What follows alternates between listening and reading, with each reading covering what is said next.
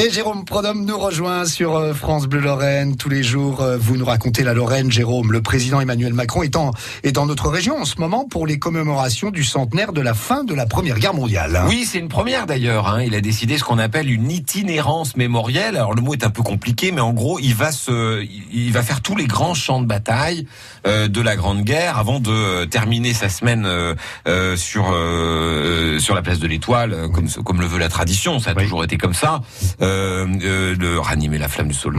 Alors, il, va, il va y avoir plein de choses parce que cette année est une année très particulière. On rappelle que c'est les 100 ans de l'armistice, donc euh, toutes les les forces en présence, tous les belligérants vont se retrouver, non pas pour célébrer une victoire euh, en ce qui nous concerne, par exemple, mais pour célébrer la paix.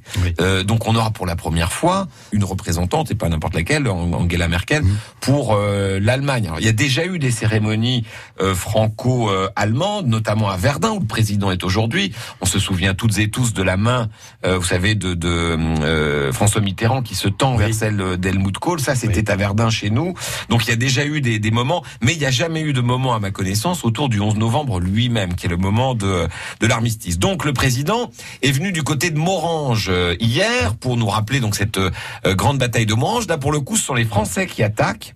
Euh, parce que la première chose qu'on veut euh, en France, c'est récupérer l'Alsace et la Lorraine. Hein. Ça fait 50 ans qu'on enlève nos, nos, gamins en disant on va récupérer euh, l'Alsace et nous on sait que c'est l'Alsace et la Moselle, mais la plupart des Français disent l'Alsace-Lorraine. Donc on attaque Morange, fiasco total, contre-attaque assez violente allemande à tel point qu'on croit perdre Nancy à un moment. On a eu chaud. On a eu très très chaud et les Français ont découvert la puissance pour le coup de l'artillerie. C'est-à-dire que les généraux français, qui ont toujours une guerre de retard hein, au long de l'histoire, quand on regarde, c'est dramatique. Euh, en 39, on, était encore en train d'imaginer qu'on allait faire comme en 14. En 14, on est sur 1871. Ils ont toujours un train de retard. Ça les agace d'ailleurs parce que euh, il y en a même, il y a des correspondantes un peu rigolotes, des lettres où ils disent en gros bah, que les Allemands respectent rien. Vous voyez, il faudrait que l'ennemi fasse les choses normalement. Alors bah non, c'est la guerre, les gars. Hein, ils font un peu euh, voilà. Donc du coup, contre-attaque allemande et alors très euh, très violente même si elle aurait pu, d'une certaine manière, être encore plus forte, parce que les Allemands vont retenir quelques troupes. Parce que ce qui va les frapper quand même, c'est ce qu'on appelait au XVIIIe siècle déjà la furie française. C'est-à-dire que les Français, quand ils attaquent, attention, quoi, hein, ça envoie du bois, malgré l'artillerie. Alors, il va y avoir un retour euh, de, de manivelle très violent dans le Lunévillois. C'est-à-dire le mois d'août, septembre, c'est un mois tragique pour euh, tout le coin du Lunévillois, autour de euh, de Lunéville et notamment de Gerbévillers. Gerbévillers, c'est l'emblème en 1914 de euh, des débuts de la guerre. Gerbévillers, la martyre, c'est comme ça qu'on va surnommer cette ville, parce que les Allemands donc contre-attaquent et euh, si vous voulez, ils vont croire que les habitants, enfin c'est ce qu'ils ont dit d'ailleurs. Hein, euh, que les habitants de Gerbévillers leur tirent dessus. Or, ce sont des soldats français qui bloquent le pont.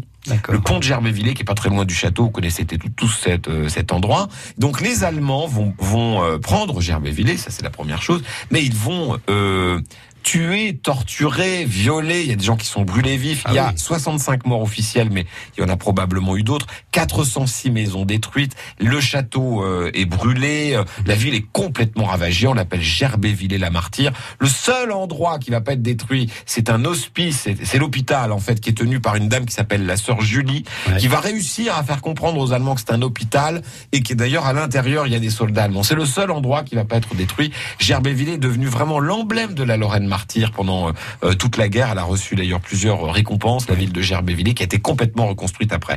Donc là, on est en 14. Euh, on a vu aussi hier le bois le prêtre. Alors nous, on est un peu en décalé parce que je peux pas tout vous raconter d'un coup. Mais le bois le prêtre, c'est peu de temps après. Près de Pont-à-Mousson, ça. Près de Pont-à-Mousson. Ça va être un grand lieu tragique également de bataille. Alors là, pour le coup, entre soldats, si j'ose dire, parce que là, à Gerbéville, on est sur des civils. ça va être un, un, des premiers endroits où finalement le front va commencer à s'enterrer. Ce sont les premières finalement qui vont être creusés dans ces environs-là. On en parlera demain sur France Bleu. France Bleu, France Bleu Lorraine.